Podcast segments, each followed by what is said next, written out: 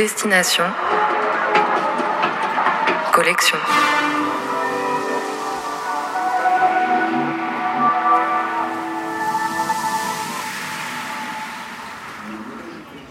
Chaque jour, au départ d'une gare parisienne, on prend le train pour visiter l'un des 23 fracs, les fonds régionaux d'art contemporain.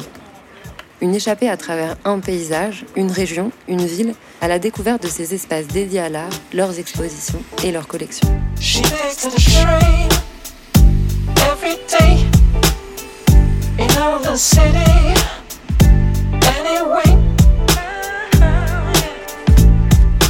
Gare Saint-Lazare, 10h48. Le train part à l'heure. Ciel bas, paysage impressionniste. La scène presque tout du long. Rouen, métro, puis bus jusqu'au jardin des plantes. Le FRAC Normandie Rouen est un bâtiment industriel de briques rouges.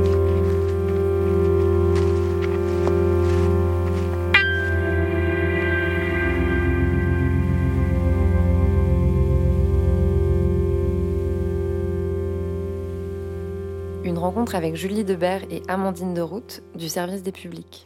Pour euh, ce qui est donc de, notre FRAC, euh, il est né en 1983. Il va falloir attendre donc 1998 pour que le FRAC ait son euh, bâtiment et son espace d'exposition. Donc ici à Sotteville-les-Rouen, donc une commune limitrophe de Rouen. Elle est située sur la rive gauche et elle est en face du jardin des plantes de Rouen, donc pour dire que vraiment il y a une proximité avec la ville de Rouen. Peut-être qu'on peut décrire un petit peu l'architecture du bâtiment. Oui, absolument, qui est assez particulière, puisque nous sommes dans un bâtiment euh, donc, qui date des années 30 et qui était un local de stockage des pièces de réparation des tramways, donc des transports en commun rouennais. Donc rien à voir a priori avec un espace d'exposition. Et donc en, en 1998, euh, la ville de Sotteville propose d'accueillir donc le FRAC et une réhabilitation de ce bâtiment par un architecte, Claude Totel, qui va donc en faire un espace d'exposition et un lieu de travail où l'on va pouvoir donc développer évidemment une programmation d'exposition temporaire. Nous avons donc 400 mètres carrés d'espace d'exposition, donc divisé en deux plateaux, avec cette particularité d'ouverture euh, dans les espaces centraux de l'étage qui donne un point de vue euh, évidemment vers le, rez-de-chaussée et quand on est au rez-de-chaussée vers le premier étage. Donc c'est vrai que c'est une particularité que beaucoup d'artistes euh, qui sont invités à venir investir cet espace utilisent, exploitent. Voilà. Est-ce que vous pouvez un peu nous parler des actions menées par euh, le service des publics dans votre FRAC et dans la région ou ici, euh, que ce soit dans les murs ou hors les murs? Par rapport donc évidemment à tout le travail d'accompagnement des publics euh, qui est mené, c'est vrai que le fait que le FRAC se soit installé en 98 ici dans ce bâtiment, ça a permis de développer énormément donc ce travail, notamment par l'accueil de groupes divers et variés ici dans l'espace même du FRAC et puis donc de continuer cette politique de diffusion des œuvres hors les murs. Alors nous ne faisons pas d'action euh, à proprement parler sur les hors les murs. La diffusion se fait à travers d'autres actions qui ne sont pas donc des expositions à, proprement parler, comme des dispositifs qui s'appellent un espace pour une œuvre ou le FRAC A, qui sont des dispositifs un peu plus légers que des expositions et qui permettent là une fois encore d'investir euh, un maximum de lieux très très différents et qui ne sont pas forcément euh, faits pour accueillir des expositions d'art contemporain. Et puis aussi un dispositif qui s'appelle donc une œuvre, un établissement, et qui permet donc aux établissements scolaires du second degré d'emprunter une œuvre de la collection. Et du coup, est-ce que vous voulez revenir sur les particularités ou peut-être les axes de la collection du FRAC Normandie-Rouen Il y a évidemment des pratiques qui sont plus représentées que d'autres, qui font d'ailleurs l'objet d'expositions euh, dans notre programmation. On peut parler du livre d'artiste. Le livre d'artiste est apparu quasiment euh, dans les premières années d'existence du FRAC et n'a jamais cessé en fait de venir enrichir la collection avec donc des tendances différentes, mais en tout cas voilà, il a toujours été présent et aujourd'hui on est vraiment euh, à la tête d'un fonds euh, de livres et d'éditions d'artistes très conséquent. Le dessin aussi qui est extrêmement représenté, la photographie. En gros voilà, c'est je dirais les, médiums les plus représentés dans la collection.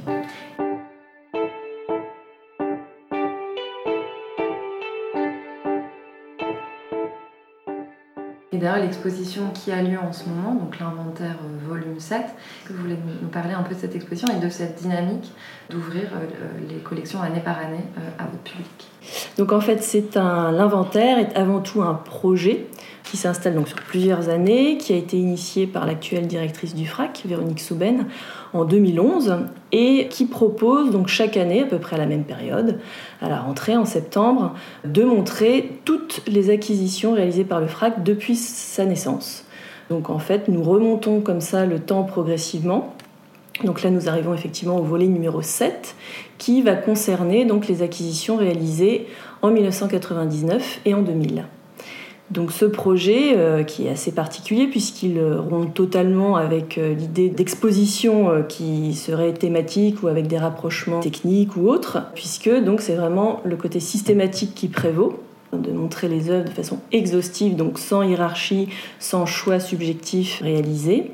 Ça permet pour nous et pour le public de comprendre mieux comment cette collection s'est construite au fur et à mesure, sachant qu'effectivement lorsque les fracs ont été créés, c'était assez expérimental et de voir les axes qui ont été euh, initiés dès le début et qui vont rester par la suite, ou au contraire certains qui vont disparaître, de voir un petit peu les influences des différentes directions aussi qui se sont succédées euh, ici, et puis aussi de rendre compte de cette collection tout simplement, puisque le public lorsqu'il vient ici voir une exposition, il imagine difficilement que le FRAC possède une collection aujourd'hui de plus de 2500 œuvres.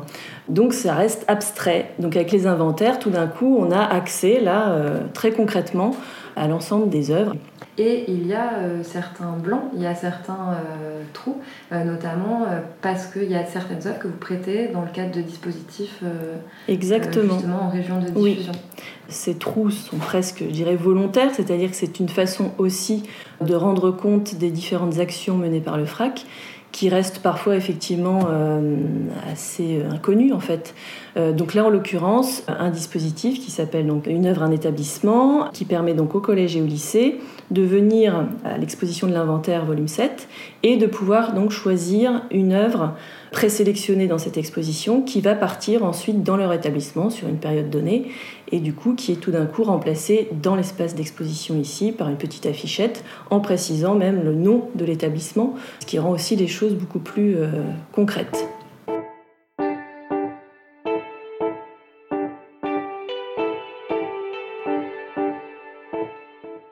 Pour euh, clore cet entretien, je vais vous demander, Amandine, de choisir une œuvre de la collection et de la décrire, de la raconter à notre euh, auditeur. Nous avons choisi du coup de présenter l'œuvre de Jonathan Monk qui s'intitule Senza Titolo Trece, qui a été éditée en 2012 par l'artiste. Et donc cette œuvre est une œuvre en volume en fait, qui présente euh, une tête d'homme qui est euh, donc en résine gesmonite et qui euh, est présenté en fait sur une tige en métal blanc installée sur un socle, le tout à hauteur d'homme. Donc la sculpture mesure environ 1m70. Ce visage, ce portrait en fait euh, a un regard droit devant et en fait est un portrait du type empereur romain avec cette représentation et cette pose qui euh, véhicule un message idéologique euh, proche d'un portrait de César.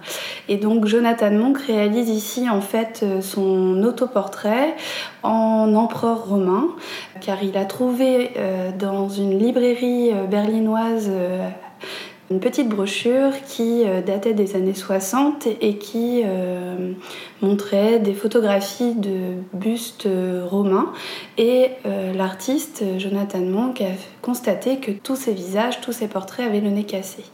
Donc il réalise en fait ce portrait pour faire écho aussi aux artistes de l'arte povera qui au début des années 70 euh, euh, se sont appropriés euh, ces sources classiques de manière irrévérencieuse ou détournée et Jonathan Monk ici s'inscrit dans cette ligne de l'arte povera et invite certains artistes, une dizaine d'artistes de l'arte Povera à lui casser le nez.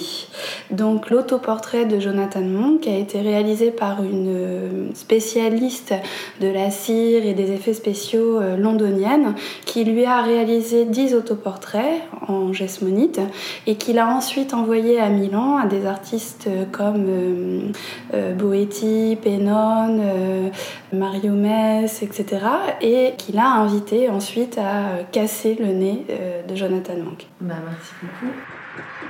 C'était Destination Collection, un reportage de Mathilde Ayoub, création sonore de Paul Benham, montage de Benjamin Delille. Cet été, si vous passez par Rouen, vous pourrez découvrir l'exposition Résonance partie 2. On se retrouve demain 10h19 pour aller au FRA Grand Large Hauts-de-France en compagnie de Mathieu Perret pour parler de l'exposition Minute Papillon et découvrir une œuvre de Florence Doléac.